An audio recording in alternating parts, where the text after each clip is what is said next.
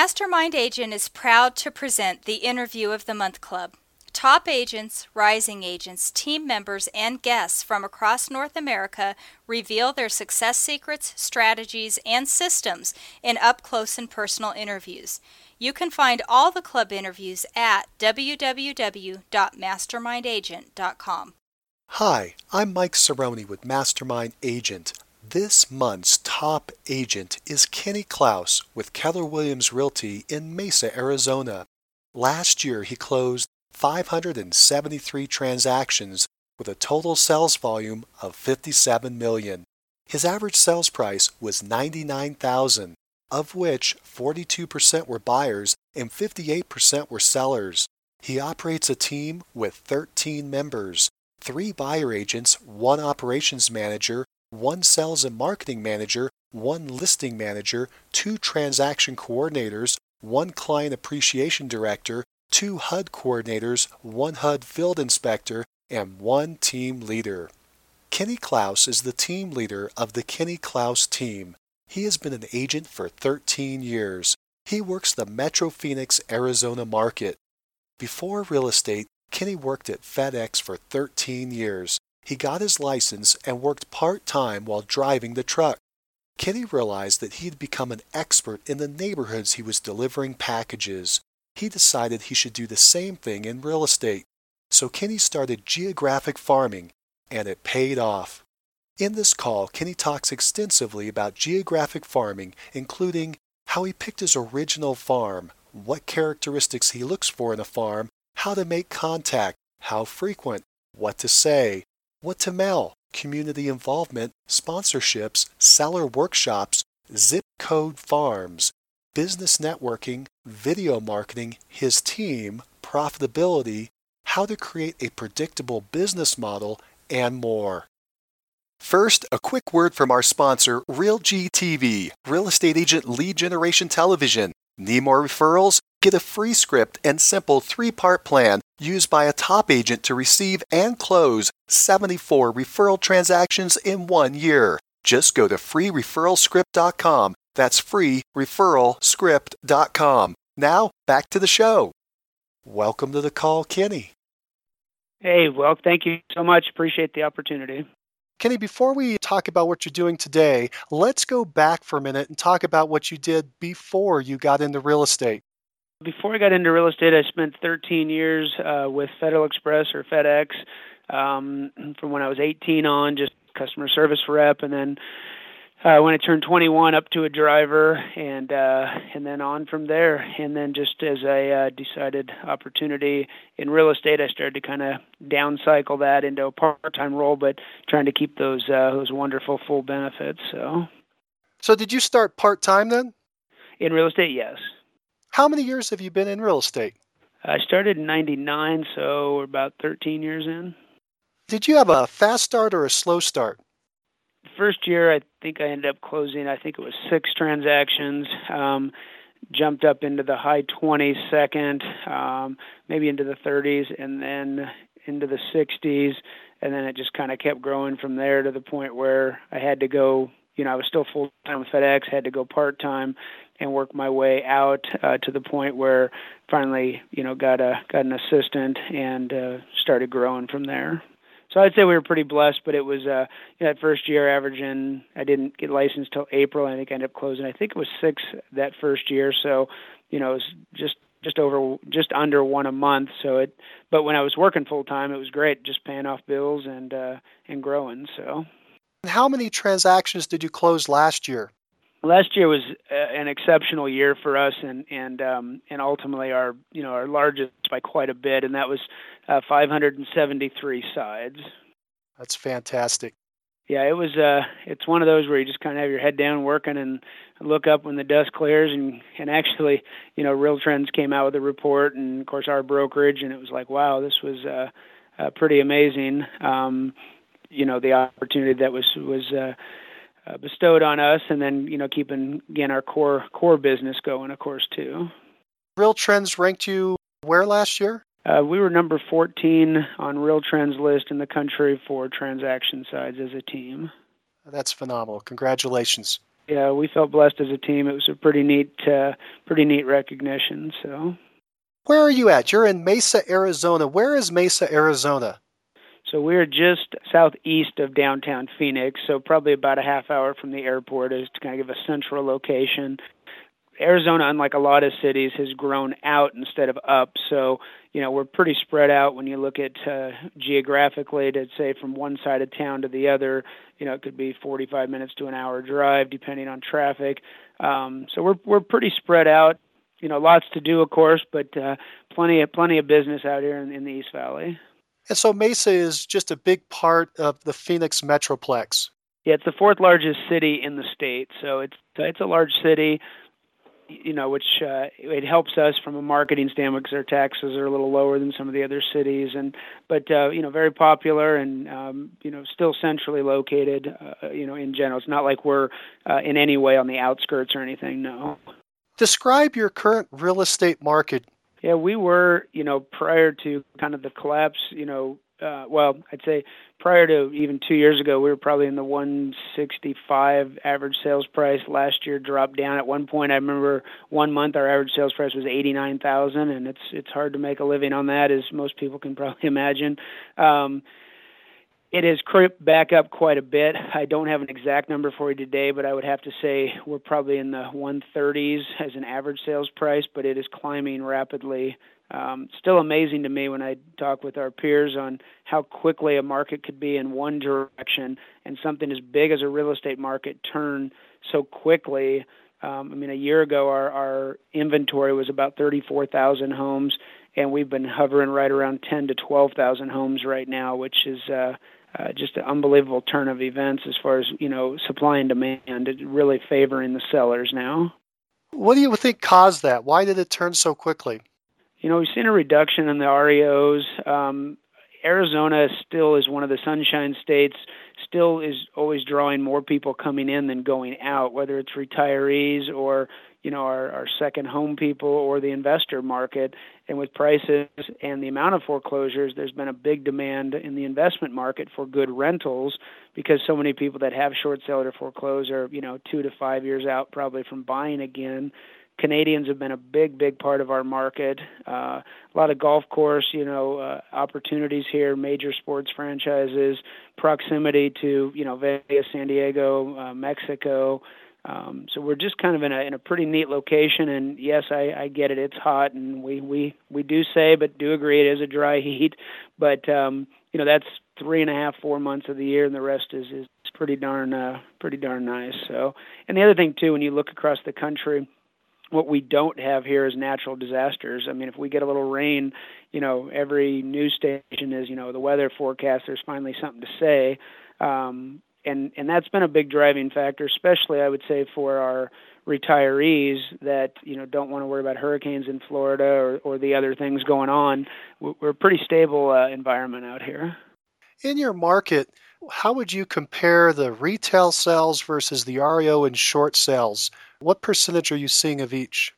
You know, again, a year ago, this conversation would have been completely different. It would have been so lopsided on the REO side, um, and and so minimal on the retail side. Now it's completely flopped, and I would have to say that um, the REOs are representing, you know, somewhere between 20, 25 percent, and the uh, uh, short sales are still, you know, a big percentage, you know, probably another 25 to 30 percent. And then, you know, the rest, the majority, I would say, are now starting to creep up to equity sales. And when I say equity, uh, meaning a bank is not involved in making the decision. So it could be a flip property, which is is big, big business here. Um, so it, you know, that would be I would consider that in a in a retail sale. Do you have a niche or a specialization in your market? we absolutely, in my opinion, have a niche, but at the same time, you know, diversity is is the key. We never had any large REO accounts or anything through, you know, 07, 08, 09, and 10. Um, I did in uh, at the end of 10 uh, get picked up by HUD as a local listing broker, and that's what created some of the uh, larger numbers for last year. Was you know working for them as a as a local listing agent, which is a you know a big honor and a, and a big opportunity. But our niche and our foundation has always been you know our our farming. Um, you know, 13 years with FedEx.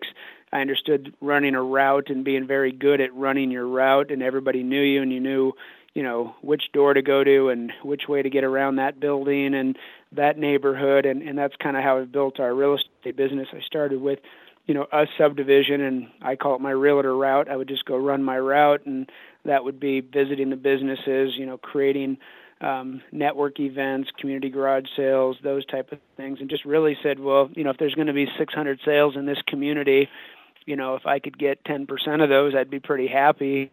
And as we were blessed, and as as thing uh, as things grew, we uh, you know then expanded the farm from there, and then ultimately went from a subdivision to uh, our zip code marketing, which looking back, I wish I would have bought more, but I've got about 105 zip codes I've purchased uh, in the valley. So we market based on like 85209.com. And the idea is we're not just pushing real estate at someone, we're pushing community, uh, whether it's, you know, you know, events going on, garage sales, businesses opening, um, you know, recipes, free ads, classified type things. And we do that through a newsletter, which we've done for about 11 years now so I would say, you know, the the farming thing has been the foundation because no matter what happens in my farm, we have a shot at that business, with the exception of you know the REO. But as far as buyer, regular listings, regular buyer, short sale listings, um, I taught workshops for the last two and a half, three years, short sale workshops in the community, just to educate our neighbors and consumers on what their options were. I did that with a real estate attorney, uh, CPA, and then myself, just to kind of educate you know the homeowners as many scams and gimmicks that are going on in the in the world today when you know when when there's blood in the water the sharks are out and it's been a distressed market for so long here um that we felt if we're ever going to be a leader in the real estate industry now is the time to come out not when times were good so and that was a it was a neat opportunity and kind of kind of tone those down a little bit we're not seeing as much traffic coming to them as there's starting to be some light at the end of the tunnel let me ask you a couple questions about what you said. Uh, first of all, you mentioned you got the, the HUD, the local HUD contract in late 2010 into 2011. That contributed quite a bit to your production last year. What percentage of your production last year was REO, including your HUD? I would say probably probably 55 to maybe 60 percent of that. So we would have probably done around 250 sides or so. So we had added maybe another 300 plus transactions. Yeah, I would say about, if I had to guesstimate, it was probably just over 300 transaction sides it added um, between listings and then, of course, buyers we picked up from, you know, having that HUD signs out there. I mean, you know, when you go from 75 listings to 230 listings, uh, there's a lot more lead generation that occurs just by having the signs up and the internet itself. Do you currently have the HUD contract? we do, and it completely changed again, just like most REOs. So um, we are not seeing. We're, we're still. I mean, honestly, fortunate to have the account. We work very hard. I have a dedicated team for the HUD account. Um, but definitely not the volume that we saw um, through, you know, most of the end of 2010 and then all through 11 up until about November, and it kind of started to drop off. Then we had one month where um, we literally got no assignments, and uh, and so it's kind of been a weird ride, but uh, uh, definitely down about probably 50% of where it was. And so, what percentage of your business so far now in 2012 would you attribute to HUD and REO? I would have to say it's still strong. Um, uh, you know, of about 35 closings a month, I would say probably 12 are, so probably about, you know, that 35, 40%. And then the rest of the business is what we would consider more traditional. You're calling equity sales. Is, is that correct? Yeah, and that's what I mean. The HUD account is on the flip side is also what brought our average sales price down. We typically farm and niche an area, and so with HUD we're we're much more spread out. So now we're out in some rural areas where you know you're getting a twenty five thirty thousand dollar trailer that requires the same, if not more, work than you know a hundred fifty thousand dollar listing. So our short sales, from a profit standpoint, are still um, you know, our retail sales are still, you know, very profitable uh, compared to what goes into managing the, the HUD account, but the volume makes the difference. So.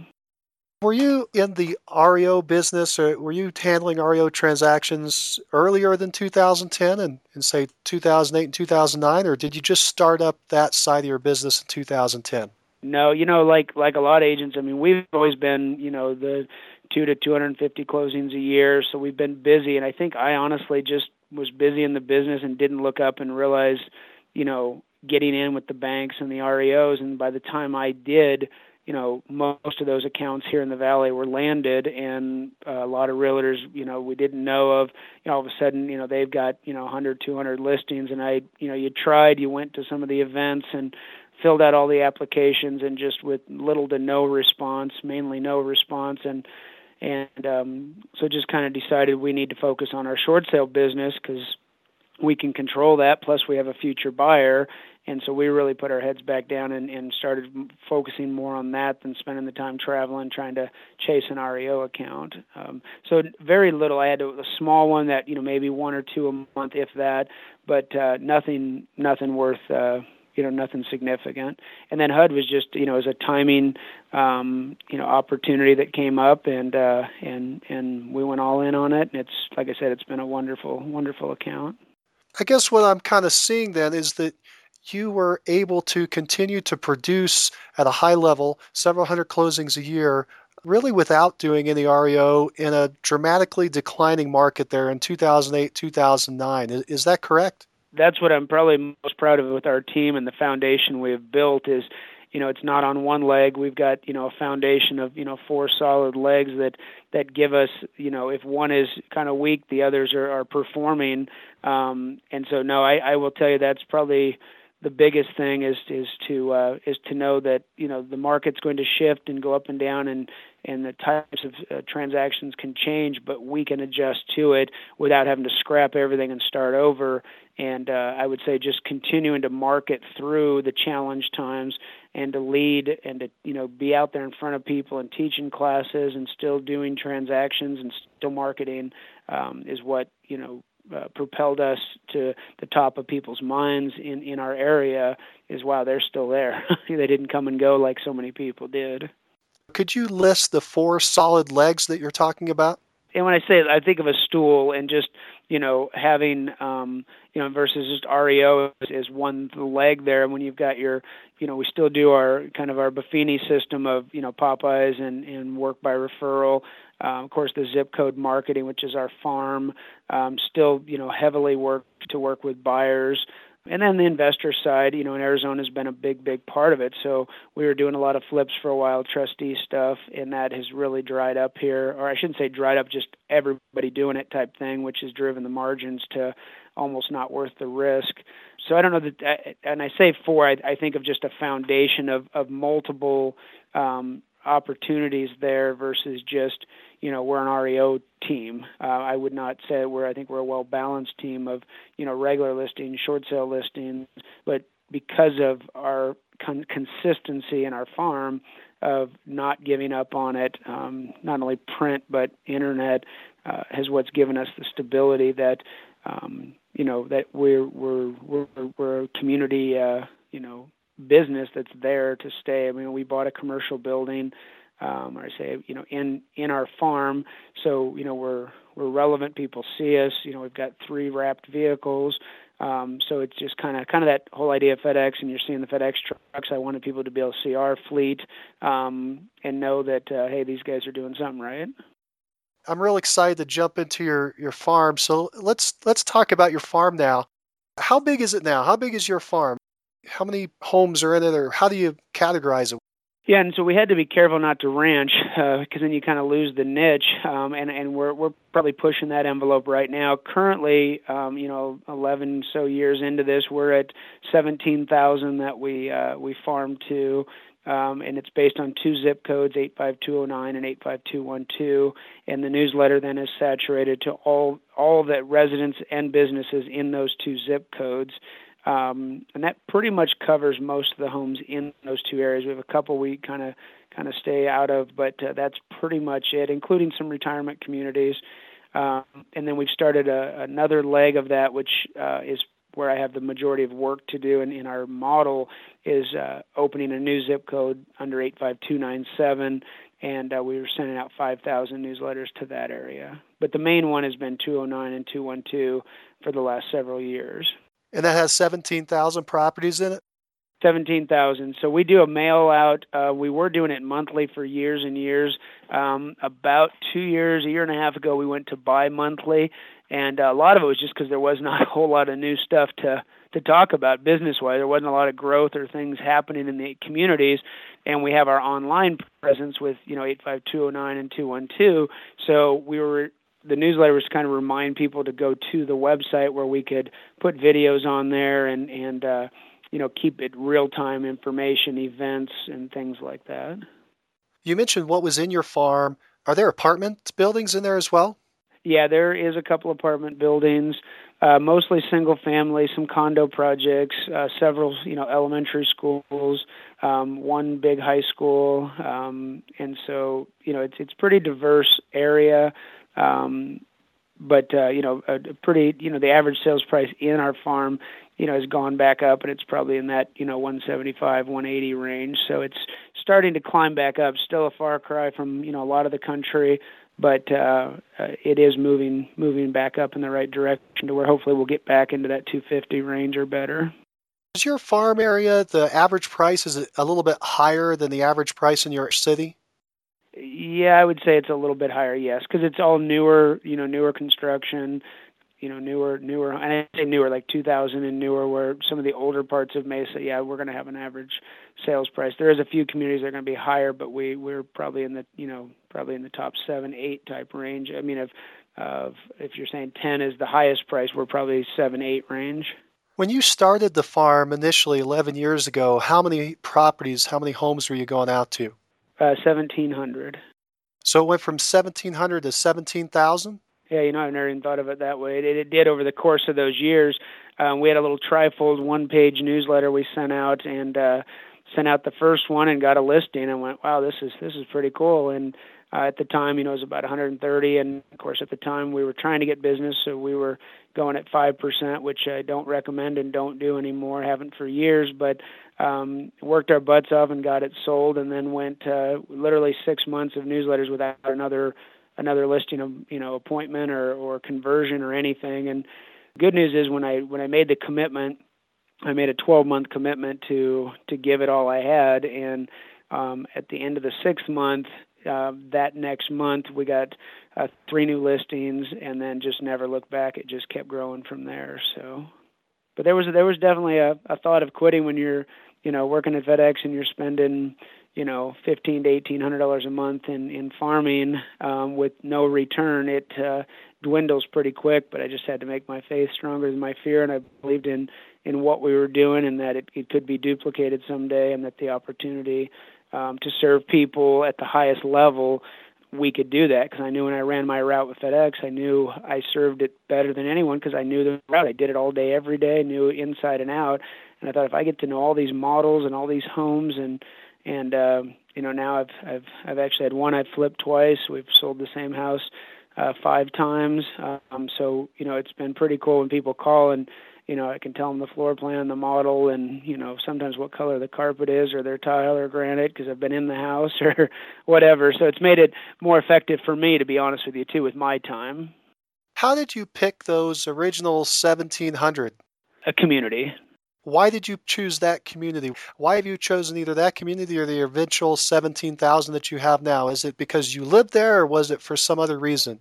Looking back, I, I was driving out to show homes to a new community to a client, and as we were in writing the contract, I walked down, and the third model was a model two years before and my wife had seen and said, "Man, if we could someday, that would be a dream home." And and uh, I can remember driving home that day, going, "Do I tell her? Do I tell her?" And I did, and we were back out there. And next thing you know, we we bought it. And I said, well, if we're going to live out here, then we're gonna we're gonna work, play, and uh, and live out here. And so, as our home was being built, you know, as you go out to your home, I would go through all the builders and start picking up flyers and you know all the floor plans and getting to know them. And pretty soon they started sending me a little business and and then we moved in and we just said you know this is going to be it and i had a golf cart at the time and had it wrapped with everything on it and so i'd drive around in that and it just it was really hard in the beginning because so many people were still buying new they weren't really thinking resale yet but uh, i knew if we built it i said man if we could just fast forward 10 years what would this look like you know as i looked at other people and throughout the, the the valley that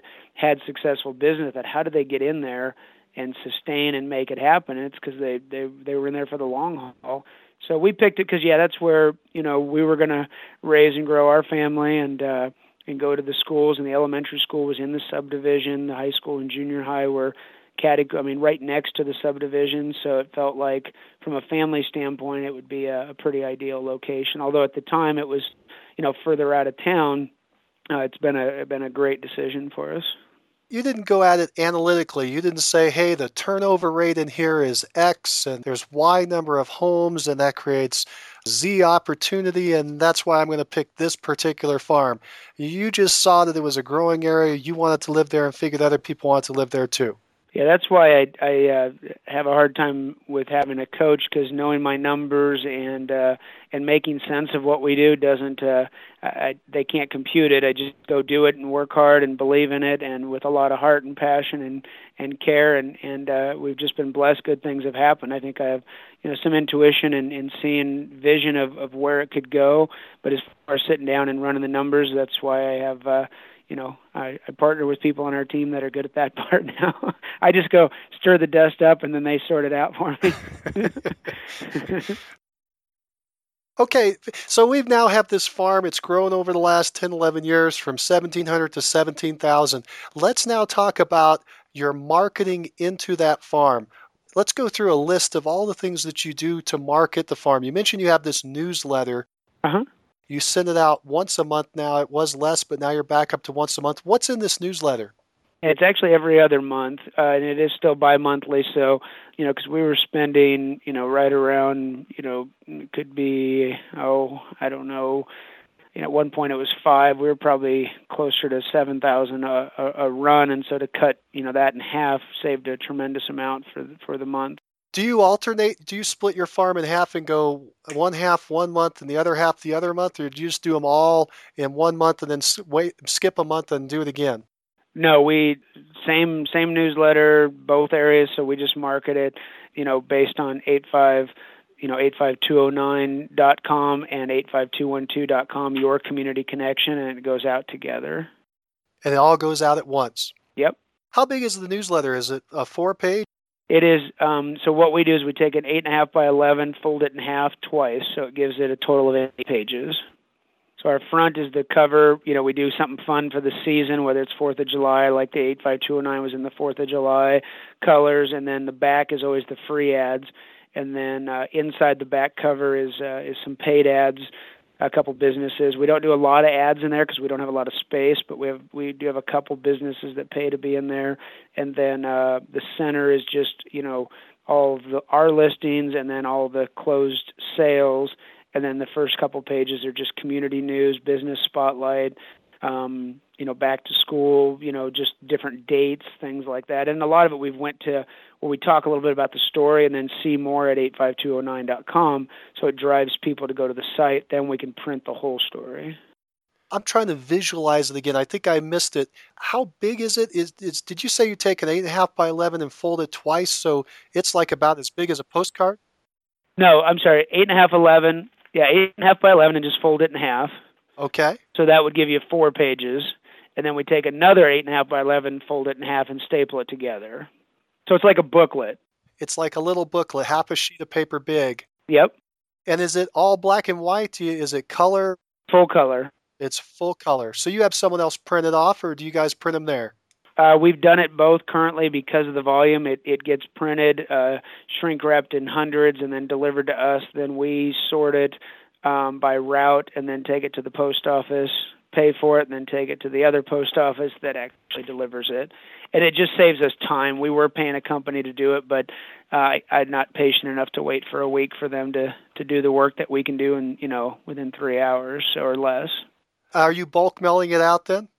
It is bulk mail. We're we're fortunate enough right now that we're able to uh, it's still considered a rural route and so we can do just bulk versus individual addresses and that's because you're hitting everybody hit, hit saturating everybody yeah and i know the post office actually has their new direct mail thing and i haven't really looked into it but um, from what i understand it's kind of that same idea which makes it a lot of sense we've just always kind of had it that way so we've been pretty fortunate do you know how much it's costing you per piece when you're doing this mail it to everyone on this rural route you know, I don't right off the top. I would. I'm guessing it, it based on postage, not counting any personal hours and handling time or that just hard cost of of printing and postage i would say we're somewhere you know close to six thousand dollars.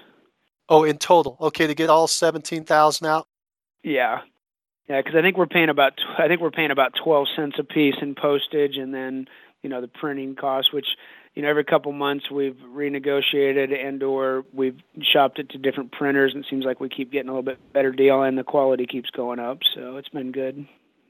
Okay so you're you're spending about 35 cents or so between postage and printing uh, for each piece to get it out. That's that's fantastic. Yeah yeah it's been like i said it's just it's funny because if it comes out a little late or something people will be calling like when's the newsletter coming? or and and what we've done on top of that so you know too is um, you know we have inside we have flyer little little eight and a half by eleven you know stands that say please take one and and we go around to the area businesses and put them in their lobbies too. And so a lot of times we'll do a little story on that business or you know they don't mind because um, and then I have little stickers we have that we put in the business windows that just say like 85209.com your community connection. And the idea was to kind of be the hub for the area so you don't have to remember every single business's you know name, hours, website. You just go to 85209.com, click on, you know, area business, and then you can find all the businesses there. So it's kind of a co-op concept. Yeah, you've mentioned you've got free advertising on the back and paid advertising in the back inside of the cover. What does that mean? Do you actually have some sponsors that are helping to that are paying you each time that you put that out? Yeah, and we go through different ones, you know, a, a lot of them, and I try to explain to them when they advertise, you know, you've got to make a commitment to this if you want to make it work, not just one time, no, I didn't get a call, but seems to be the majority of business out there, you know, it's instant gratification, and um, and so we charge anywhere from I think I think we're up to about 300 a spot right now, and there's only six spots, and they're not quite business card size because they're more square, but about that in in you know size and uh, they're full color, and so like we'll have a painter in there, and a house cleaner, and a lender. Um, so it helps offset a little bit of the cost. It just created a, you know, it's one of those where then it creates, you know, billing and, you know, you got to spend time getting the graphic from them, and so it, it kind of. Uh, fortunately, I have that person on our staff now, so that's helped a lot, or on our team. But um, but uh, yeah, so it helps a little bit, you know, to to bring a little of the revenue in, and and a couple of them that have been in there have been in there a long time, and they won't get out, and we'll only allow you know one type of business since there's only six spots. Maybe there's eight spots, but anyway, whatever the number is now. What is the free ads on the back? Is that people in the community? What is that? Yeah, so the free ads we've had to get a little control of because then all the businesses were trying to post on the free ads, and that is basically about four lines, and so it's just black and white on the back cover um, and it just listed like you know a crib for sale, um, you know a little detail, phone number, email. The idea was that to be more of your Craigslist type items, not uh, you know carpet cleaner and plumber and all that. It was meant to be um, you know more I've got an item to sell type thing. How are you taking in these ad requests? So they email those in just to ads at 85209.com, and they just, you know, we give them how how much space in the newsletter. It tells them how much it can be. If they get too wordy, then we just abbreviate or cut it down. And then they can also then go online to the zip code and uh, you know register with the site and then post their ads free with pictures and you know things like that. And people that haven't been using that as much lately, to be honest, I was just looking at it the other day and I was surprised at how few were on there. At one point, it was pretty full and pretty robust, but um, it, it seems like not quite as busy right now. But the free ads fill up every month within a week of you know, when the new newsletter goes out, it's like all the free ads come in for the next run. So we've talked quite a bit about the newsletter. Let's talk about what else you're doing on the farming. You keep mentioning the zip code, and you wish you had bought more and so forth. Tell tell us about what you mean by zip code marketing. Basically, and I'm not sure where whereabouts you are, but obviously you have a five-digit zip code. Um, and so we just bought the zipcodes.com and the idea is kind of like eBay or you know any of those easy sites out there. You just remember it. You don't have to think about was it you know was it Augusta Ranch you know update was it Augusta Ranch Realty was it Augusta Ranch Homes. It's just oh it's eight five two oh nine dot com. So the idea was you know it's not uh, you know Kenny Klaus Team Realty for example where people go oh it's a realtor we don't want to deal with that you know he's up to something. It's more hey it's about our community and so in about I want to say oh three or so, you know, I started buying some zip codes, and of course now there's corporations out there that have bought all of them in the United States. Um, zip codes that don't even exist yet. They've just bought every numeric number all the way through, every five-digit number. Um, and there are some out there that do it dot .net, and and I've been approached a couple times, but you know we're still we're still trying to decide if we can put the right team together to uh, to take that model and and make it duplicatable for for other realtors, so you could actually create your own little farm concept, you know, based on the model that that we've proven that that can work. Um, but you know, the farm is one piece to the whole, and, and kind of what you're getting at or what you're saying is, you know, it's it's about interacting within the community and not hiding behind a desk or you know email or Facebook. Um, you know, it's been out like I do a neighborhood network the third Tuesday of every month. Um, and um, ironically, I just in November bought a restaurant sports bar here in the community, um, and we actually called it the Hub Grill and Bar. So, um, but uh, so it, one of the reasons is it had a big conference room in the back, and so I teach. Uh, um, you know, or I hold our network meeting there. I also teach a HUD class every month, a training class for agents. Uh, actually, Keller Williams is there today for an eight-hour training class on seller mastery. So it's been a really neat way to connect, um, you know, people within the community as far as sports teams, you know, past clients. You give a, you know, free free lunch or dinner out type thing to go try it. Um, but anyway, so the network meeting I've been doing for about four or four and a half years and we'll get anywhere from 20 to 30 you know business owners within the community. And it's just a way to kind of get out in front of people and and lead the group. And you know we talk about you know who's your ideal client what marketing ideas are you doing you know what's your client that we could help you find. Uh, we've created a Facebook page and a website for zipnetworking.com, um, we call it, and that's where everybody can kind of post their business so we know how to find each other at the end of the month and uh, that's been a, really neat way to get out and meet a lot of people in the community to come out and just share their business and what they're doing. Uh, we do we host a community garage sale. We call it Garage Sale Month, um, and it's actually turned into month and a week in some cases, where we have five different areas where sometimes we have to double up communities. But you know that Saturday um, is say Augusta Ranch and Sierra Ranch's community open house, and the next Saturday is you know, say the Village of the East Ridge and Crismon Creek's community garage sale, then Santa Rita Ranch, and then Mesquite Canyon, and that way, you know, you can have your sale, you know, one month or one week, one Saturday to get rid of all your junk, and then turn around. You got four weeks after that to go buy a bunch of stuff.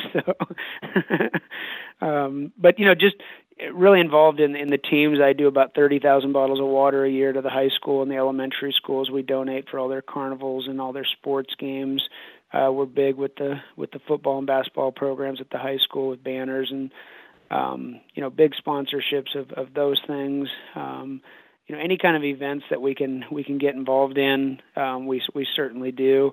Um, and then I've got my moving truck I've had since '04, so you know the band at the high school use that sometimes to go to uh, different games. Um, and uh, you know, you people see that around, and that's been a, a nice tool. So it's just kind of you know, there's no home run in this in in this industry. It's just a bunch of little singles to kind of advance the advance the the client, you know, to home ultimately from a baseball analogy. And uh, so we just try to hit it from every little angle. The bottles of water that you're giving out to the schools, do they have your name on them somehow? Do you have a logo on there? Yeah. That's smart. We've done it ourselves, and then we've also done it with our lender to kind of help split the cost and just to go Jags because the Jaguars and um, and then you know the Kenny Klaus team, and then say the mortgage person, and and hand those out, and then like the elementary school, we give it to them for their carnivals, and so it's been a pretty pretty good uh, pretty good deal. I this last year the high school just partnered with Coke on their product, and so they had to sell their water. Um, so we still did the elementary schools in that, but not the high school this last year. So Coke is moving in on your turf. Yeah, that's all right. They uh we, we we got our run and now you know we've got uh you know all the different banners we do i did a bunch of call them jag rags kind of uh uh well i'm a big steelers fan so like the terrible towel concept so we did those with the jaguars and you know uh courtesy of the kenny klaus team. And so there's other ways to get get out there in, in people's hands. And to be honest the the jag rag idea you know people take that home kids pin those up on their walls and that's a that's a lasting thing where the water bottle gets thrown away so. Are you mailing anything else into these neighborhoods? Are you sending any other type of mail or any other type of spiffs? Are you sending out refrigerator magnets or anything like that?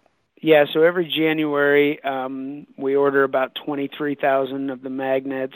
Um, they go into every newsletter in both zip codes, and then of course to our uh, our database specifically. So a lot of people get them twice because they're in our farm and in our database. Uh, but we send it out; they can take it to work or put it on their garage fridge or whatever. But uh, so we definitely do the magnets. I have since uh, 2000. I think I have them all in my fridge at home. I think it was since 2002 or three we've done those. Um, consistently, same look, um, same basic concept and it's fun to go out in the neighborhood and go show houses and then see some people have our whole collection on their fridge too or they'll have two or three years worth or um but definitely do those and then outside of that you know we've just gotten back into consistently like the just sold postcards because i think those in this market are, are gold. Um and then uh i also do a short sale postcard that's an oversized postcard um, with our short 411 calculator and kind of uh, you know there's no cost to you to do a short sale. And so what I do is I just pull the trustee list in our neighborhoods in our zip codes every morning and then just handwrite uh, we just have a little address thing. I handwrite the address and mail those out. And you know a small uh, return on those some people may have called anyway. Other people do call and say hey I got your thing. You know we know you from the community. But we just figured you know we need to lean into those those people who kind of have their hand up once they get the trustee notice and say, hey, we we got to do something. So, but other than that, I mean, no other real specific mailouts because of what we do, you know, there. But we do sponsor in other, you know, the, like the high school program when it comes out. We have a big sponsorship in there, plus the banners on the field. So again, instead of just shotgun marketing, we really try to target market in our farm and then spend more money in there versus just kind of all over the place. So, how often do you think that you're sending something out by mail to your farm? You've mentioned you've got six times a year for the newsletter. You've got these magnets that are going out the first of the year. You've got some just sold postcards. How often do you think you're sending something out to your farm each year? Well, I would say consistently to the whole farm six times. All the other is just going to be, you know, uh, pieces of it. Meaning, say we sold a home in an area, we may send 250 to the surrounding homes. Hey, just sold, or you know that type of thing. But we wouldn't send out another 17,000 of those at that point. No. The magnet that you send out, you say it looks the same each time, or it has a similar look. How big is the magnet, and what is on it? It's just uh, like a three and a half by four and a half. Um, so it's enough that it'll fit my handwritten notes because what I do is I order extra. So I'm a big, I like Buffini concept and we do a lot of handwritten notes. And so uh, I did do an oversized magnet once and then after I got them realized it didn't fit in the handwritten notes. And so I uh, went back to just the, the smaller size and, um, and then you know just has a kind of a blue background with the calendar kenny klaus team you know your area real estate experts and our phone number so it's a calendar, your picture and logo, and the phone number. Mm-hmm. Yeah, just logo. I don't usually do our picture, but just logo. Uh, we really branded our logo, which we just recently, about two months ago, changed uh, a little bit of the look uh, of the logo, but same kind of concept. And uh, but pretty much everything is just branded. We really try to uh, brand it that way. You know, like I've moved companies once here, and and um, it, it had little to no impact versus you know people know our name ahead of you know who or you know top of mind before they knew which you know which platform we were on. Yeah, the phone number. Do you have the website on that magnet? Yeah, so phone number, website, um, and then the year, the calendar, and that's about it. Because you can only get so much on there without it looking too cluttery. So. Is there any call to action? Do you offer a free market analysis or free list of homes, anything like that? Not on the magnet, no. Just basic. And then you send out these just sold postcards. Are you sending out the just sold postcards to everyone in the farm, or are you sending out just to the a couple of homes around, maybe a couple hundred homes around the sold? How are you doing that? Right, that's what I was mentioning. And when we do this just sold, it's only about two 250 or so, you know, within a radius of of the property sold and that goes for both buyers and sellers. On that postcard, do you have any unique call to actions that have been effective for you? Trying to think of the little tag. It's it's the one that's pretty common out there, um, like we did it again type thing, or we just sold this home. Can we sell yours? Yeah, I'm trying to think what ours says, but it's like, uh, you know, sold, we did it again, um, type thing. Just short and sweet, you know, nothing too wordy. Are you getting calls on those?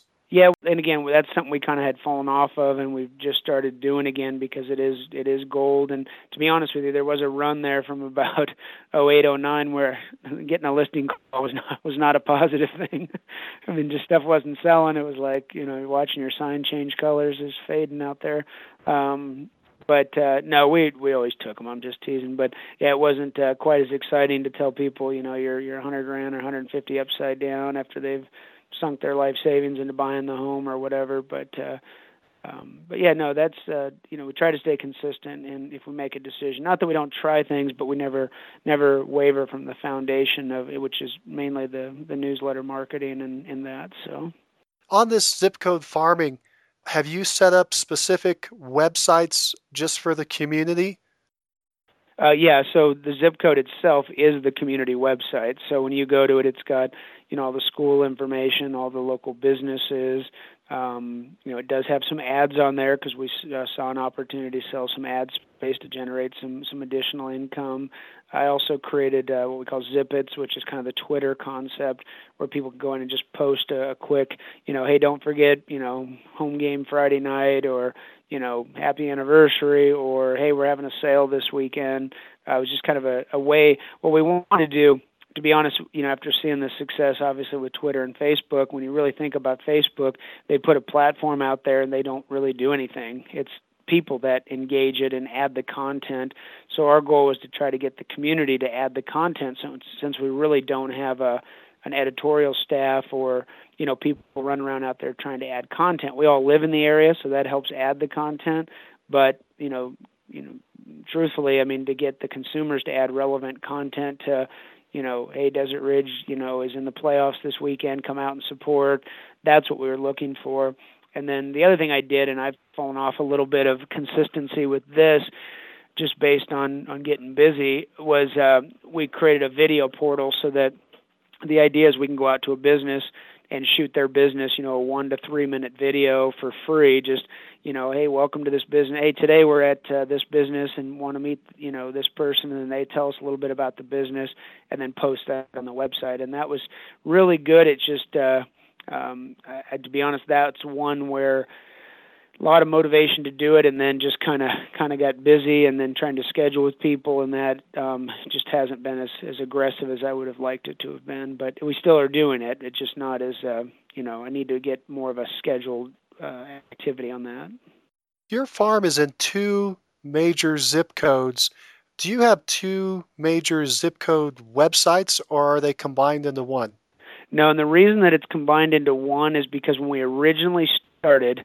And I can remember the day it happened because I was out showing houses, and my brother, who works on our team, called me and said they just split our zip code. And I'll never forget how frantic I was trying to get a hold of my GoDaddy rep to make sure I had the other zip or that I could get it.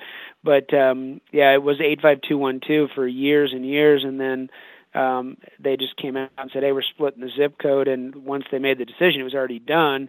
Um, and so instead of us, because the zip was already one and we were used to that, instead of creating two pieces, because we all serve the same stores, schools, I mean, nothing really changed as far as the way the community acted. We just decided to, uh, on the top of the newsletter, it says 85209.com and 85212.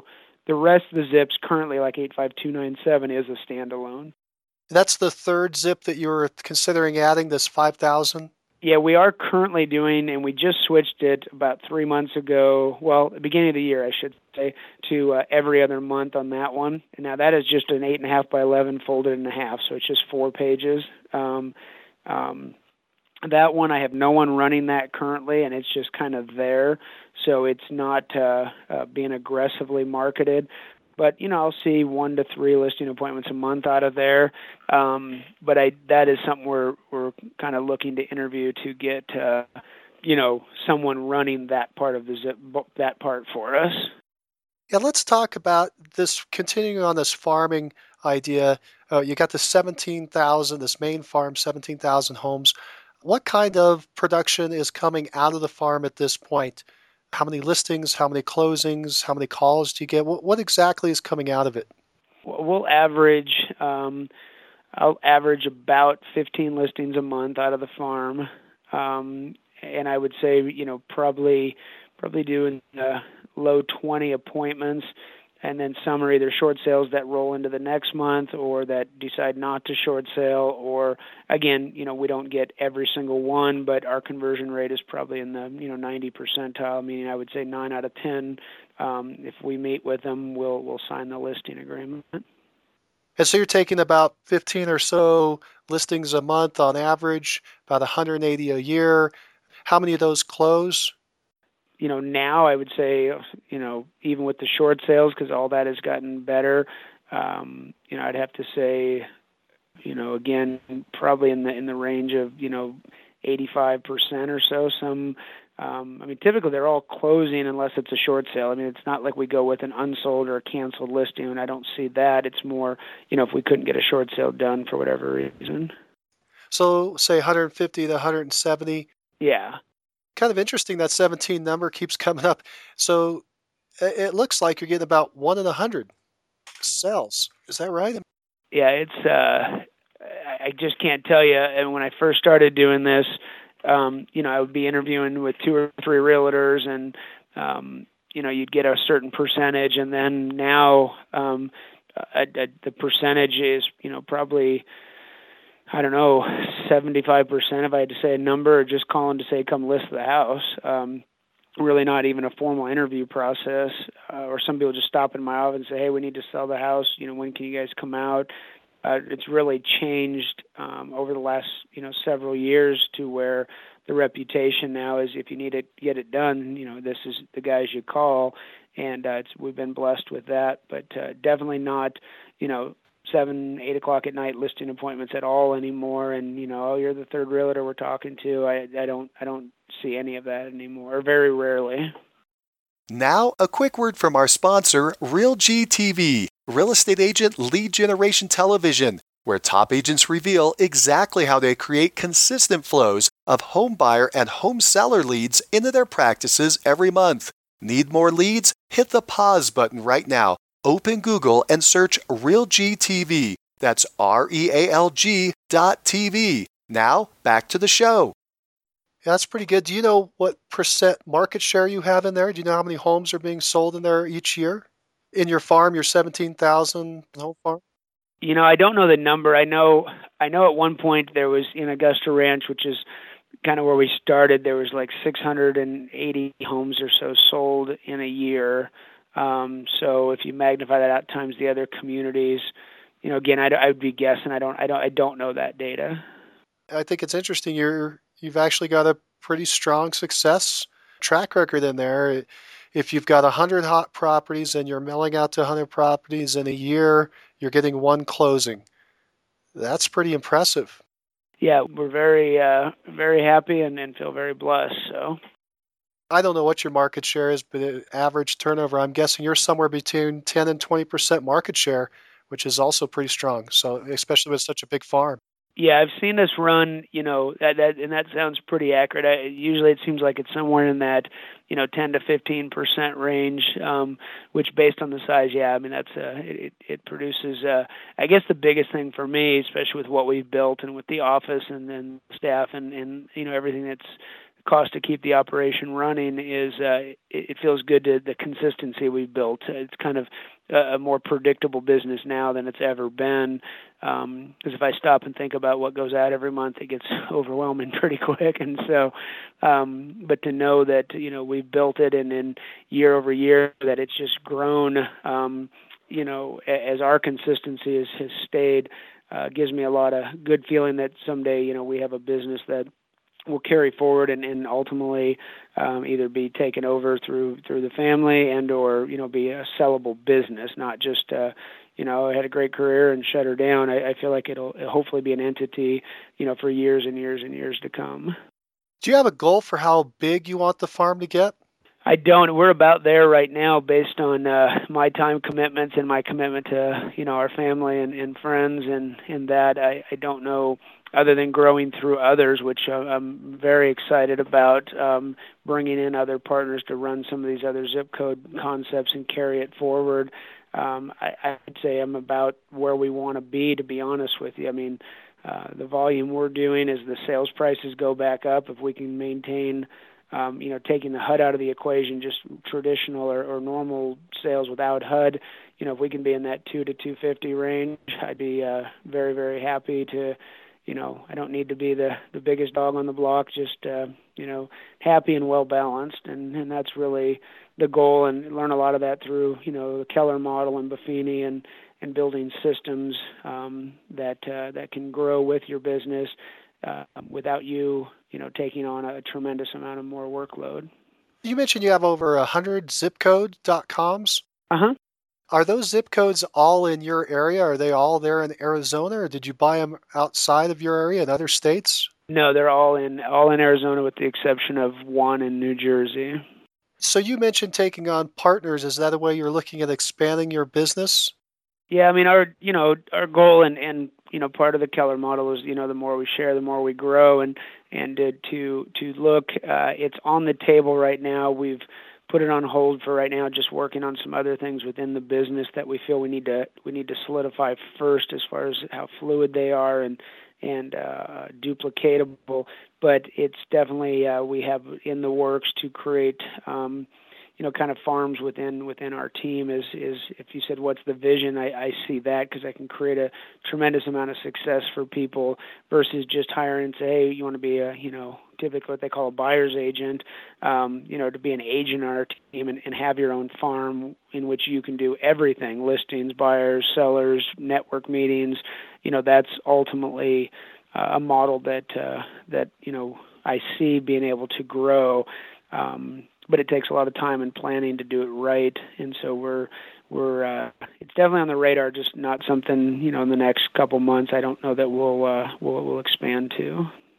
So, your big vision there is to expand your team by taking your farming concept and duplicating it in little fiefdoms where you have your agents running these little farms and you've got the umbrella that's overseeing everything. And I, and I think that's I mean said well. I mean the, the idea is you know most of us fail because we're entrepreneurs and we're high D's and we go out or I's and D's and go out and stir up all this stuff and oh what do we do now now I got all this work um and and and so from an agent standpoint to be able to come in and know that you know the website's being managed the newsletters going out every month that the signs go up the listing photos are taken the websites are managed transaction management's being done the internet marketing the social media all of that is done um, by the foundation, by the team, and all they've got to go out and do is do the listing appointments, you know, sit some open houses, network with the businesses, hold the network meetings, um, you know, get involved in the schools, and and really become a, you know, kind of the the idea of the mayor campaign within that community yeah, that's. I mean, I would I would love to see that opportunity because I think it it's. I think a lot of realtors have big hearts and, and want to do the right thing, but this industry has become uh, even since I started in '99, even more and more complex with the amount of places you need to be and you know photo editing and, and virtual tours and putting signs up and getting it MLS and then you know answering you know leads and then you know by the way go home at night and be with your family and you know take a vacation. So it's just uh, it's become a, a monster. And I think uh, you know the way to be success sustain success over time you know, is is to build, you know, through each other. And, and some people want to run, you know, the business, and some people understand, you know, look, I'd, you know, like to make, you know, a quarter of a million a year, and if I can do that under this umbrella, then then let's get to work. And you know, I think I think you know, 100 to 250 a year with our model is is uh, is is attainable, to be honest. If somebody were going to try to go out today and start up a new farm, an agent was listening to this, thought, yeah, I want to go start some geographic farming what advice could you give them if you were to you know look at someone who's starting right now? If you were going to go start fresh today, what advice could you give them to something they should focus on or work through to to make it work? Well, I would just you know look at the area where you're going to farm and make sure that um, you know financially it, it makes sense for you and then financially it's going to be rewarding. And i would say the closer you live to the area it, it makes a big difference. I know when we're selling it's like you know hey we're not driving back to scottsdale tonight. You know we live right here in the community and we've got a vested interest to to drive values in this area and not everybody can say that Um, but you know, as far as you know, having a having a, a 12 month plan, um, you know, so that you can weather the good and bad times. And when you do make a little money, it's not go buy the new car, the latest gadgets. It's okay, reinvest for the next newsletter, and let's keep keep going. And and then you know, all of a sudden there becomes a surplus over time if it's done right.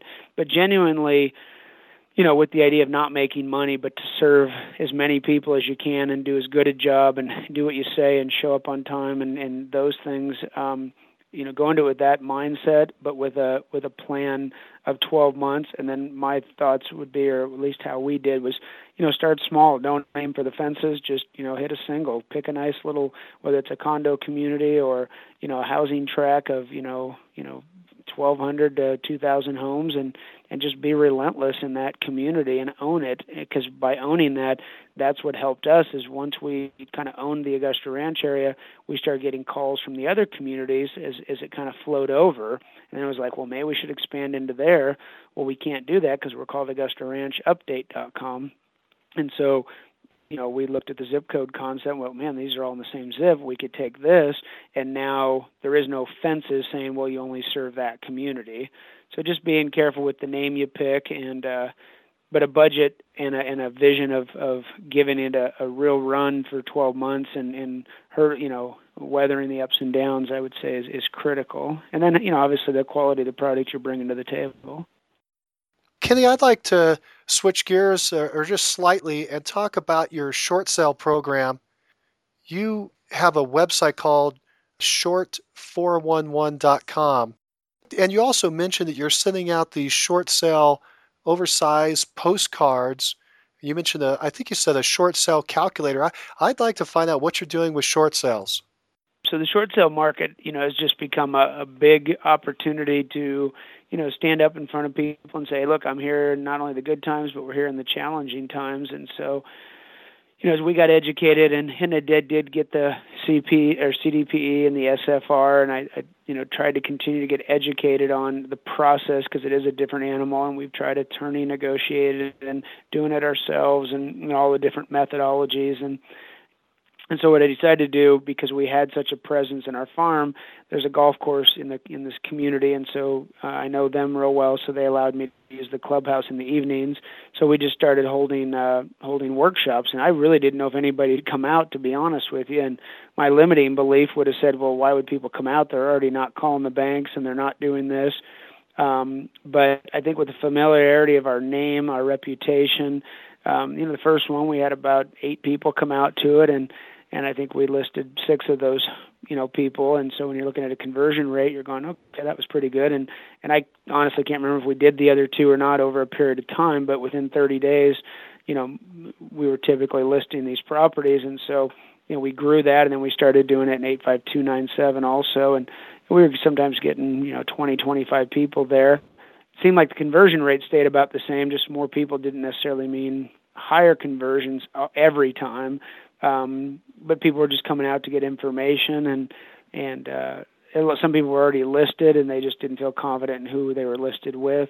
And so it was just getting in front of people and i mean at the end having people clap and, and thank you and genuinely like we had tears in some of the sessions and just people going thank you because i feel like now we know where to get the truth and our attorney was phenomenal on just kind of not being too attorneyish and over overdoing it, just very, you know, just really explain things well, and it gave us a sense of pride and and uh, and doing the right thing for our homeowners. Although a lot of them did end up in short sale, and it was you know a tough place to be, but just kind of the education piece. To me, an educated consumer can make their own decision and a better decision, and we felt by educating them, um, you know, it helped people understand. Because again, I'm a homeowner too, and to think about not making a payment or a short sale um, would be overwhelming. And most of the people, when I talked to them, you know, too, I'd try to get on the same side of the table so they didn't feel like we were talking down to them. Because most of these people had never missed a payment in their life.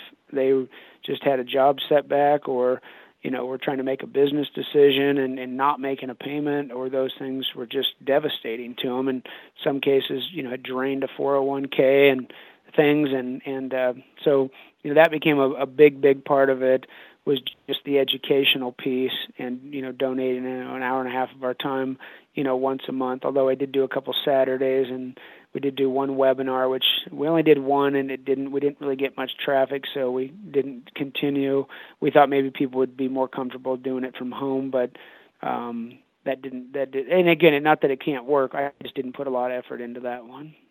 You had this community meeting. How did you promote the community meeting did you have an advertisement in your newsletter? How'd you get the word out? Yeah, the newsletter again because they're already picking it up and reading it, and then people would tell people.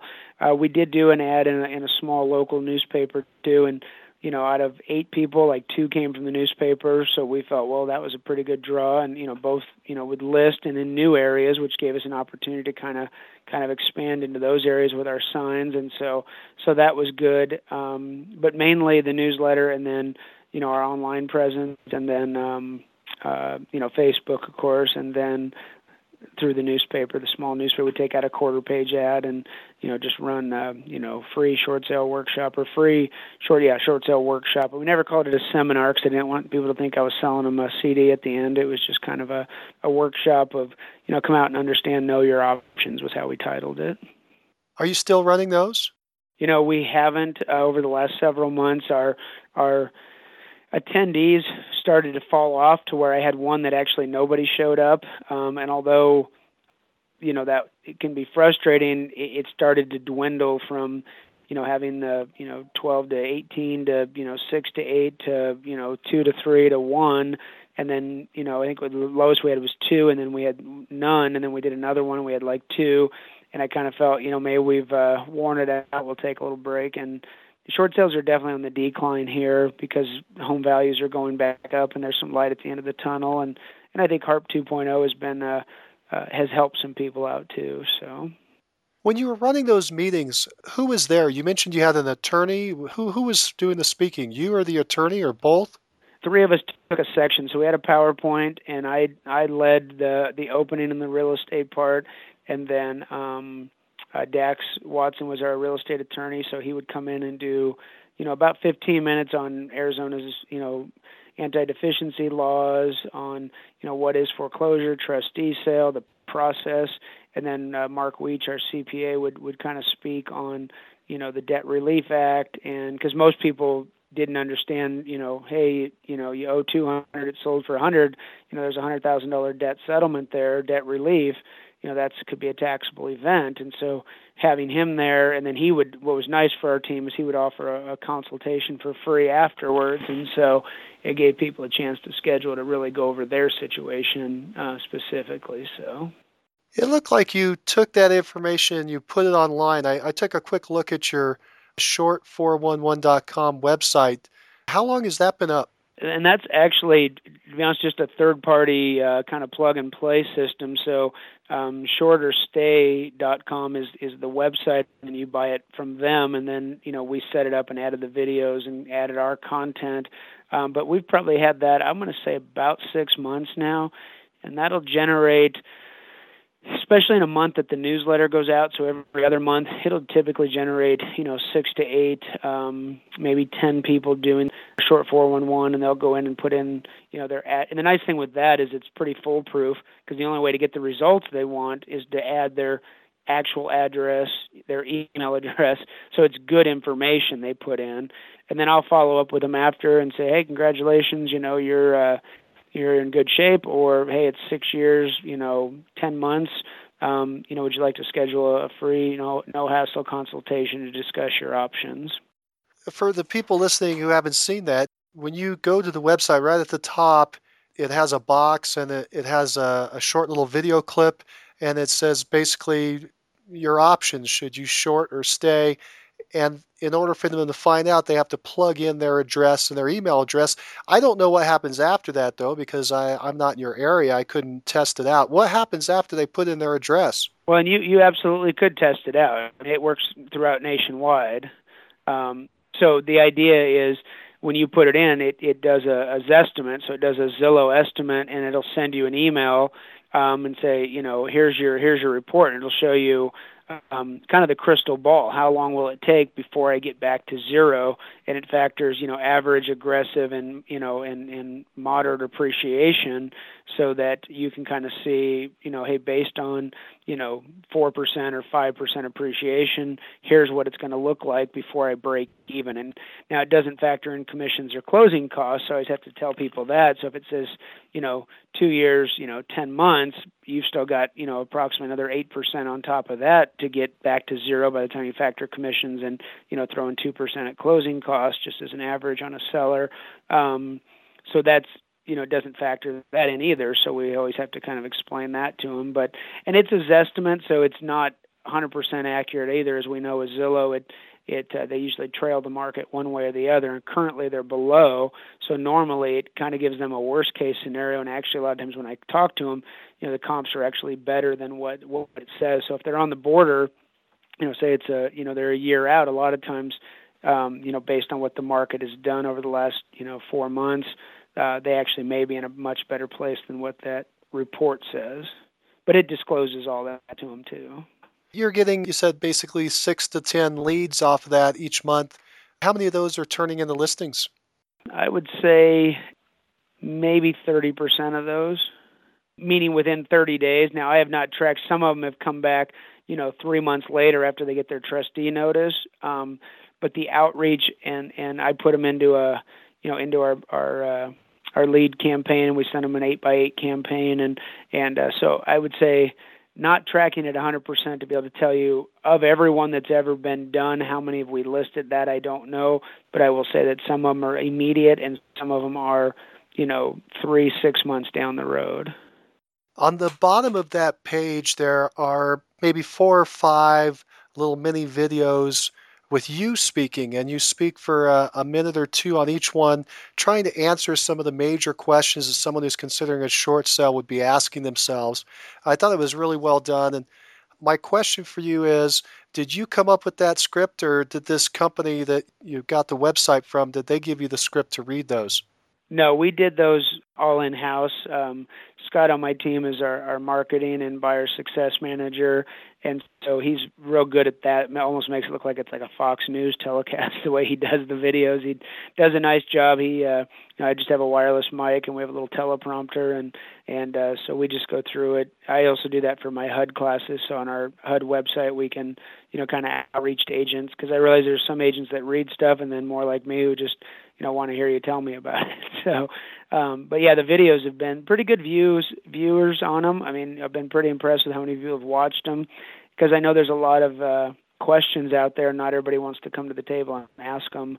Where this gives them the ability to kind of like, who's going to rent to me? I was amazed at how many people that was a question because they've never, you know, had anything on their credit. Now all of a sudden they do, and they think, well, who's going to rent to me? And I said, well, actually, you're the ideal, you know, for a landlord. You're ideal because you're not going anywhere for a while. Yeah, I mean you're going to be there for two to five years, and you've been a homeowner, so you're typically a better uh, better candidate. You also mentioned that you were mailing out these short sale, oversized postcards into your farms. Did you say you were only mailing that out to people who had got a, uh, a trustee's notice, a notice that they were in default? Correct. Yep. Yeah. So I just pull the list in each community. Um, you know, sometimes every morning or at least once a week. Like Saturday, I came in because I'd gotten behind and got about you know 25 of them out and so you know I go through and just make sure the home's not listed, and then uh, just send them that postcard. And it's usually within you know a couple of days or a week of of them receiving the trustee notice, and so we know they're getting stuff from you know probably a hundred different realtors. But the idea is you know that hopefully their name recognition. That's why I really just do it in the areas that we farm, so they see oh these guys do handle short sales. Has that been successful for you? Yeah, yeah, I would say yes. And you know, we just bought a thousand postcards, and so you got the cost of postage on that, and I've still probably got you know six hundred left or so because it's something we just started about two months ago. What percentage of your business has been short sale? You know, I would probably say over the last you know couple years, uh, at least on the listing side, um, you know, probably probably 75%, 70 75% of of our listings have been short. Um, and then you know the rest of course buy sides whether we're representing the buyer you know that could be on any type of property but the majority of the listing side i would say would be short sale And the things we've talked about so far, you, you've done more recently. So, what was generating all that short sale business over the last couple years? Was it just your normal business that would come out of the farm instead of them being an equity sale, they were upside down and they ended up being a short sale? Is that where the, the huge volume of short sales was coming from? Yeah, absolutely. And that's how it all started. You go to an appointment and then I'd get there and realize they were 20,000 under, so we kind of rechanged our questionnaires that, you know, my my team takes when someone calls in you know, and it's like, what do you owe on the house? What do you, you know, some of the questions that we weren't always asking up front before I got to the house, I started consistently coming back with no listing because they were so far upside down and and that short sale option just hadn't really surfaced yet. And I'm talking more early on in the in the transition. Um, or we would start a listing, and by the time we price reduce, they're going, "Uh oh, I'm upside down now," and so you know we had to kind of really get to know the uh, the short sale process and, and get good at it. And of course, at first, you know, we didn't want anything to do with them. Um, it was like, well, I don't want to do that. That's different. I, you know, that looks like you know tremendous amount of work and collecting documents and that, and then just slowly realized if we're going to make it through uh, through these next couple of years, we're going to have to have to embrace it and understand it. So then we just built, you know, some of the websites we built you know more of the marketing campaign geared towards that. We built short sale packets, so when people came in, you know, we had a checklist for them. We had you know samples of hardship letters, the difference between foreclosure and short sale, and just started to kind of build the education. And then it started to get you know a little bit a little bit quicker the process as far as you know getting somebody from consultation to listing to you know closed. Um, but it was it was a looking back, yeah, it's funny. I haven't spent a lot of time looking back, but as I think about it, it was uh, quite a ride. So, quite quite a learning curve for for everybody. I mean, you know, and for people to come out and you know talk about those things was was painful too for the consumer. Your market has been turning around. Do you currently still have a lot of short sale listings? Yeah, we still have a, a pretty good percentage, but this year, and I don't have that number. It's something actually that we're working on is on splitting out the listing appointments every month because now there's something to split out. Um, but I know four of my uh, first seven listings in January were equity sales, and that trend has kind of continued to where, you know, if I did 18 listings in a month, you know, 16 or you know or so would be short sale. Um, now we're seeing, you know, that number change quite a bit to a, you know more 50-50 type thing. I noticed that something you told us about was your MLS search widget on multiple online presences. What does that mean? You know, we use and and um, Scott is kind of my our, our internet guru guy on the back end of this, and so one of the things when we use our the search widget, no matter what website we're using, the the home search widget goes into our uh, our Realty Generator account, and that way all the leads are dropped into one place, no matter what source they're on. And the thing we like about that site or that search is that it just shows people houses. It's not about me. It's not about um, you know anything else. It just literally just shows people houses quickly, and I think in a very organized fashion. Um, they can save their searches, you know, and I know a lot of sites are going to that, but this one has definitely been the, the best productive. But instead of having, you know, multiple different sites out there and the leads all jumping, dropping into say their their lead incubation system, we we drive them all to one and makes it a lot more manageable. I mean, you can actually see who's on the site and when, how many times they've visited each property, what properties they've looked at. It gives you an average of you know, if they're looking for three bedroom, two bath, you know, at 150, it kind of gives you that average so that if you've got a search set up for them and it's, you know, doesn't fit that criteria, you can kind of, hey, you want me to help adjust your search? It's real, very interactive, um, but it really streamlined our process for, um, you know, the lead follow up and incubation. What did you say the name of that site was where they're all dropping in? It's uh, Realty Generator or uh, oh, what's the Realty Generator market leader is I don't know they've got a couple names for it, but it's realty generators I guess what we call it. And it's I mean it's not uh, you know it's not the cheapest one out there, but again we we believe in it. I think we're you know about fifteen hundred a month on that one for their S because they do all the SEO and and that for us also. At this time, let's talk about your team for a minute. Could you walk us down a list of all the people that are on your team, not by the name of the person, but the title. What position name? What does that position do, and how do they get paid? Are they getting paid a commission or a salary?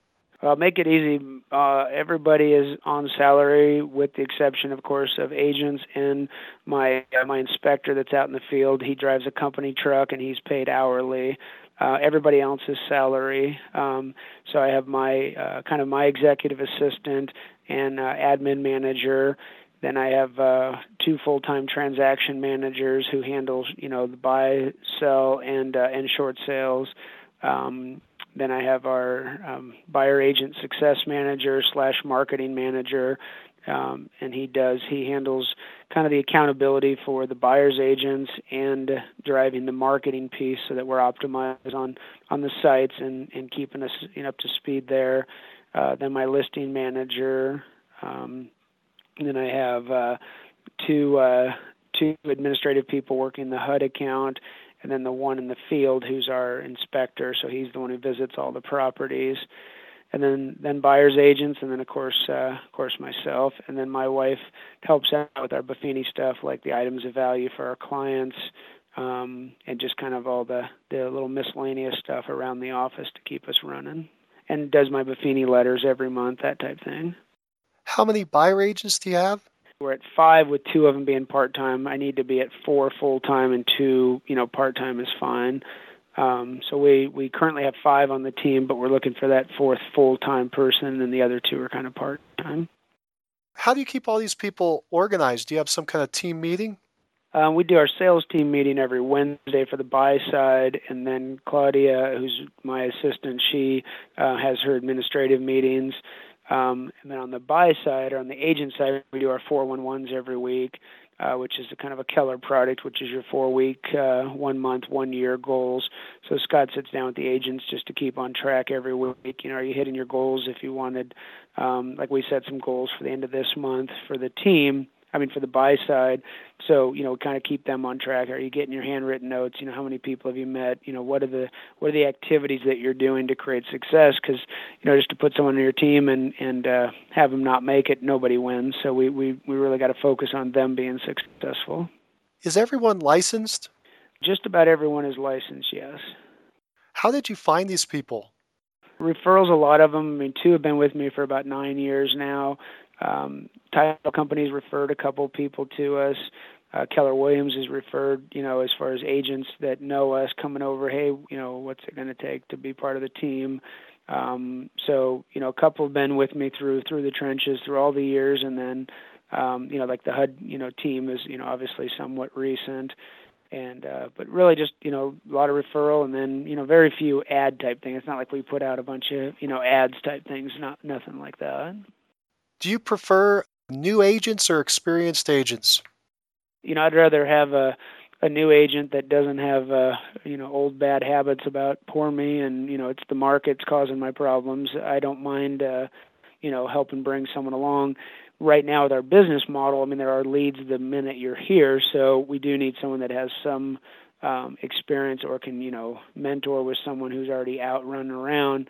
Um but we we look at both. Um, I've got, you know, the last two have had, you know, you know, six eight years experience, and you know, just kind of struggled through the last couple of years is, you know, trying to make it on your own because it's, you know, you're trying to do a lot and it's it's tough, and you know, the pie here has really changed. I mean, there's, you know, there's just not a lot of middle ground. There's either couple people doing you know onesie twosies or you know a lot of people doing a lot. And that middle ground which there used to be a big market for has really shrunk. And i, I think will come back but um a lot of people controlling the listings.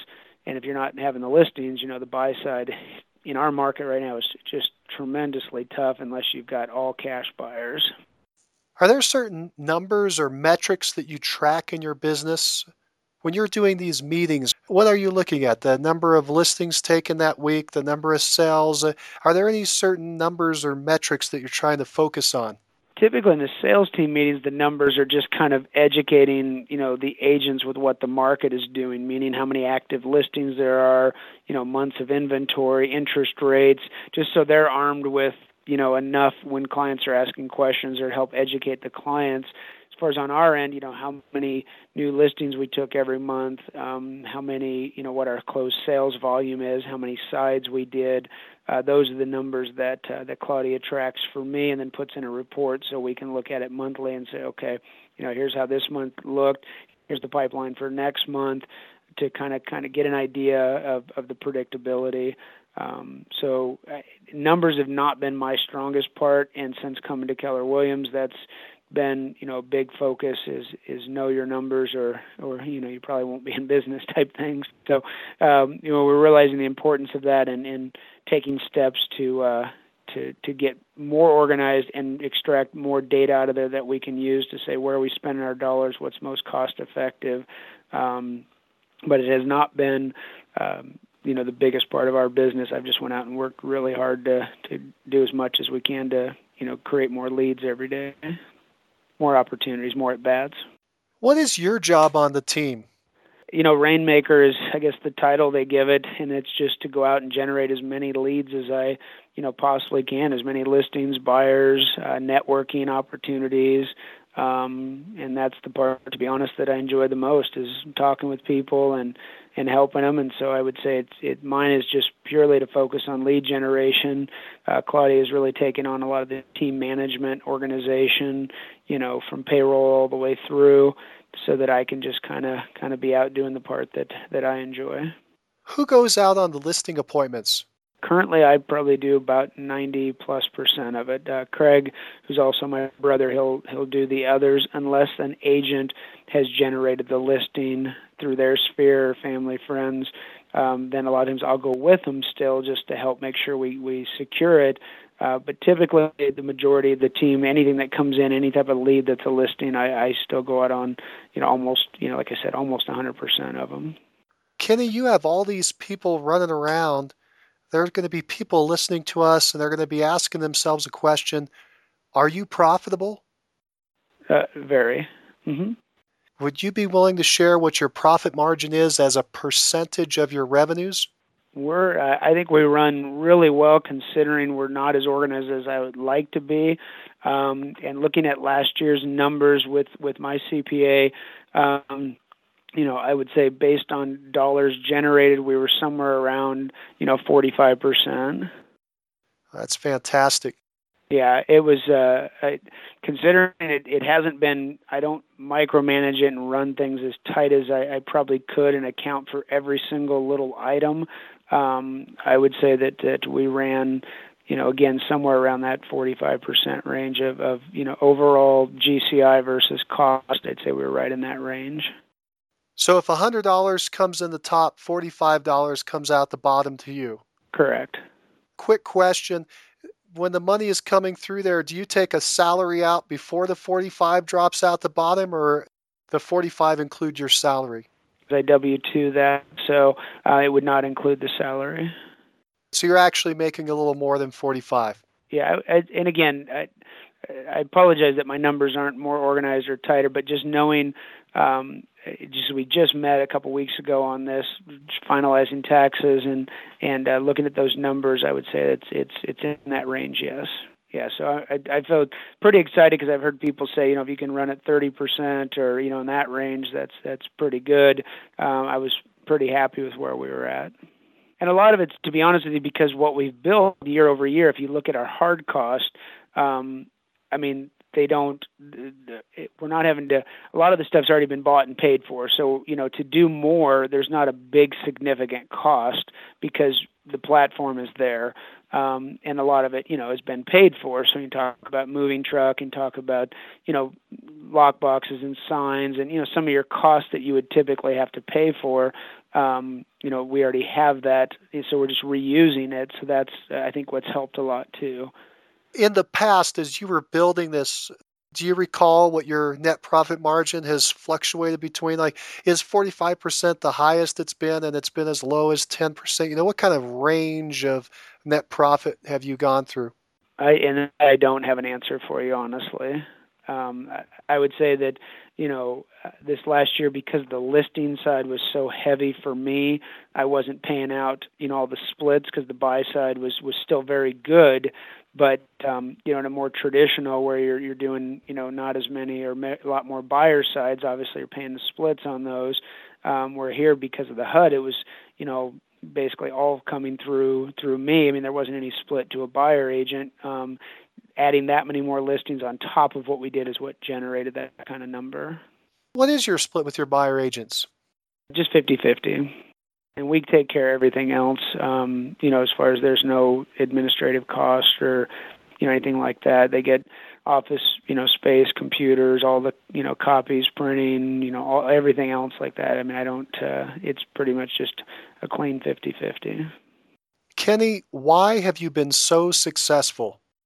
Um, you know, I, to hear you say that one, I guess I take a step back because that's uh, that it, it's appreciated. Um, you know, I, I will tell you, I know when I was with uh, on stage with Gary last year in front of about 10,000 people being interviewed on farming and you know the kind of the question comes up and it's like man I I just don't have anything you know sexy or magic pill to tell you this is what it was honestly it's just uh you know I, I always just tell people relentless effort and relentless marketing just just not giving up you know if someone tells you what you can't do it just because they can't do it doesn't mean you can't and and um I just believe if you believe in what you're doing and you're set out to serve people and do a good job. Um, I just don't see anything in life. I, it doesn't matter what I was doing, whether it was real estate or whatever. I just believe if you believe in what you're doing and care about doing a good job and treating people right, uh, this, you know, we're in we're in the right uh, right country to to uh, you know exploit that opportunity. I mean, I don't have any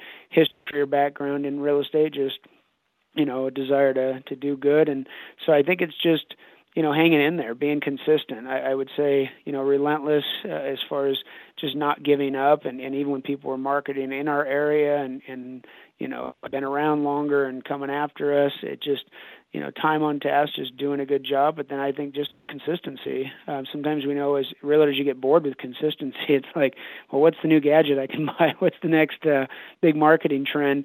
Where we've just kept our foundation, which has allowed us to, to, you know, try some of those other things, but not get distracted by them. How do you keep control of your time?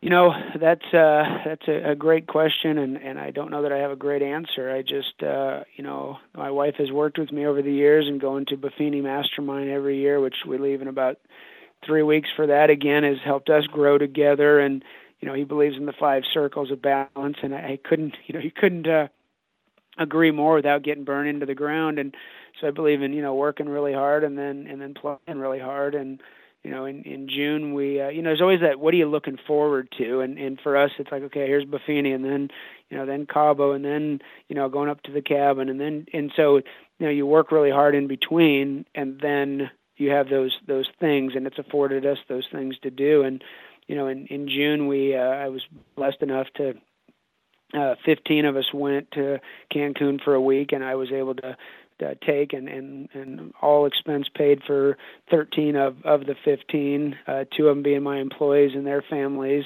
Um and it was just an awesome experience to be able to you know create and, and share that but then also to be able to be there and have your team back here just firing on all cylinders and doing everything they could to make sure that nothing filtered to us down there so we could disconnect and enjoy and uh, and then come back to work refreshed and ready to go. So, you know, Tony Schwartz, the powerful engagement, I believe in the the concept of, you know, you got to take a break sometimes too to and and it's only helping your business, it's not hurting it, but to just kind of slow down and and enjoy and um and do more of that now than ever uh, over the last I'd say probably 3 years as far as you know vacation and and journaling is a big part of of my world now and thanks to Buffini, you know, getting up morning and just spend a little time writing in my journal on on you know the kids events and things that we typically forget in life or you know we all take pictures and then probably just leave on a computer somewhere and not necessarily organize but the journaling thing is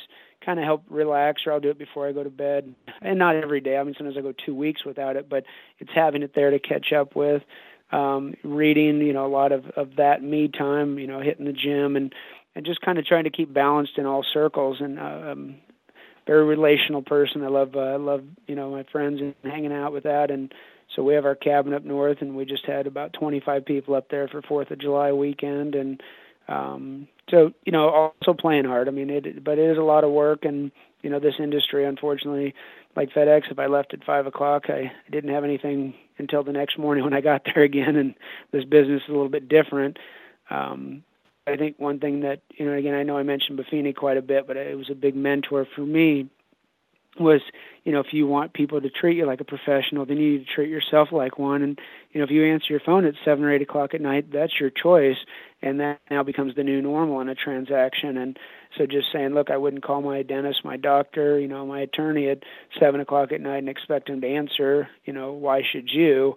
And uh and I to be honest I quit doing listing appointments at seven, eight o'clock at night and you know, oh I want to get home and we'll have dinner and we'll play with the kids and then can you come over around seven thirty? And it's like, but I want to do those same things and so, you know, just saying, you know, I you know, I have an appointment already or no, that's not available, you know, do you have any time? And I've been amazed by just asking um how many times that uh you know even weekends that we've been able to work oh no i'm off tuesday next week okay can we do it at this time you know and and really just taking control of my schedule has allowed me to you know be home in the evenings and and you know have the weeks and do things so how many hours do you think you work in a typical week and here after i just saw that i i uh I, I don't even know that I could quantify because I don't know that you ever feel like you're completely, you know, with email to your phone that you're not responding to something.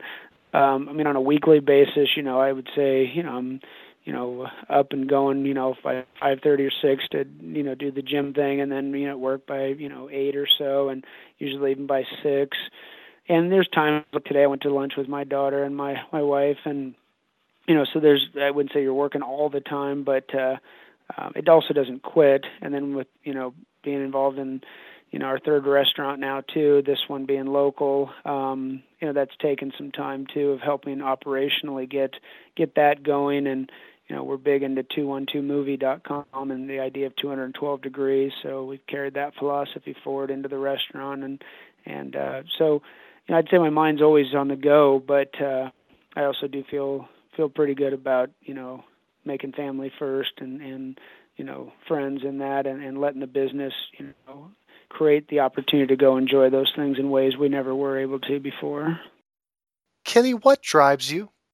You know, another uh, I'll say good question. it's uh, and I'll try to be a little more concise, I guess, because I don't know that I have an exact answer. I just think uh, you know opportunity. I, uh, I I love the positive outlook uh, philosophy on life that you know we're there's just opportunity every day to to serve and help other people and create success for others. And Zig said, you know, to get what you want life, help enough other people get what they want, and you know, I think the uh, the rewarding side behind that is just when you create that for someone else, what it does for you, or you know, sometimes when you share something and then people tell you later how it affected them. Um, so I just think it's you know getting, you know, uh, being able to serve other people and and, and see um, how it affects and, and can change their life uh, is is is a drive to get up every day and just try to improve myself. Um, you know, one of my favorite quotes is I think sometimes people spend too much time, you know, looking out the window instead of looking in the mirror, and, and I believe that you know a lot of our problems today are caused by, you know, people too focused on what other people are doing instead of what they're doing, which would probably solve a lot of the problems. Um, and personal growth, I think that's a big drive for me. Is you know, just constantly working on trying to get better in all aspects, um, you know, financially, um, you know, spiritually, emotionally, physically, you know, from a business mindset to a um, relationship, you know, with your family. Just trying to trying to be the best I can be um, every day. If you were to advise a brand new agent just getting in the business, what would you tell them to do first? you know success leaves clues i would uh i would go find you know who's who's producing in the in the area that you think that you you want your business to go, whether it's you know a, a listing agent or a buy agent, or I actually just had a young gentleman come in my office the other day, and he's interested in commercial, and so I sent him to a commercial agent, and I saw he just joined our office with that person, um, and I kind of told him the same thing: is you know go mentor with those people who are doing it at a high level. Um, I mean, in this business, you you really can't afford to make mistakes when you're talking about people's lives that you know could be their single biggest investment.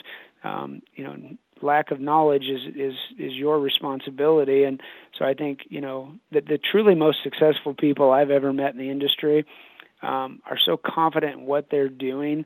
You know, there's you're not a threat to them, and they actually love to go help you get be successful. And I've and, and I've been amazed at the people that I've you know went to and mentored through and then you know it just makes me want to go go help someone else and spend the time. I can't believe you're taking the time to talk to me about this. And like man if if you're asking that, that means a lot to me because most people just you know you know want to blame the market or other things and you know to me um I would say uh, you know, just getting with someone who you admire, look up to, and, kind of following along with them if they'll allow you, or spend the money and take them out to lunch. Um, you know, uh, make a donation on their behalf for you to be able to take them out to lunch. I mean, invest a little bit and uh, um, and then get with the right you know organization that you believe has the right culture to help support your success, and then just work ethic. Just you know, just be relentless. Get up every day and and go to work. Um, you know, realtors tend to think that they're independent contractors and can write their own schedule, and those who do usually don't uh, write too many contracts. So. Do you think that top agent interviews like this one that we're doing with Mastermind Agent are valuable?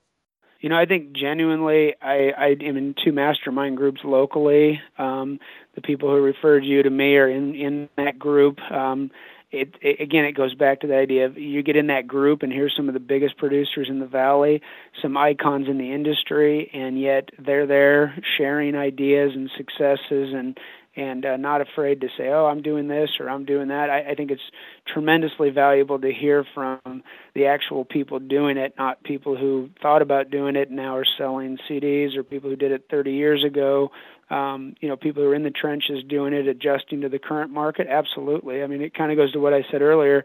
You know, with the success leaves clues. I mean, you want people who are doing, you know, real world today activities. Um, and do I think, yeah, we can all learn from each other.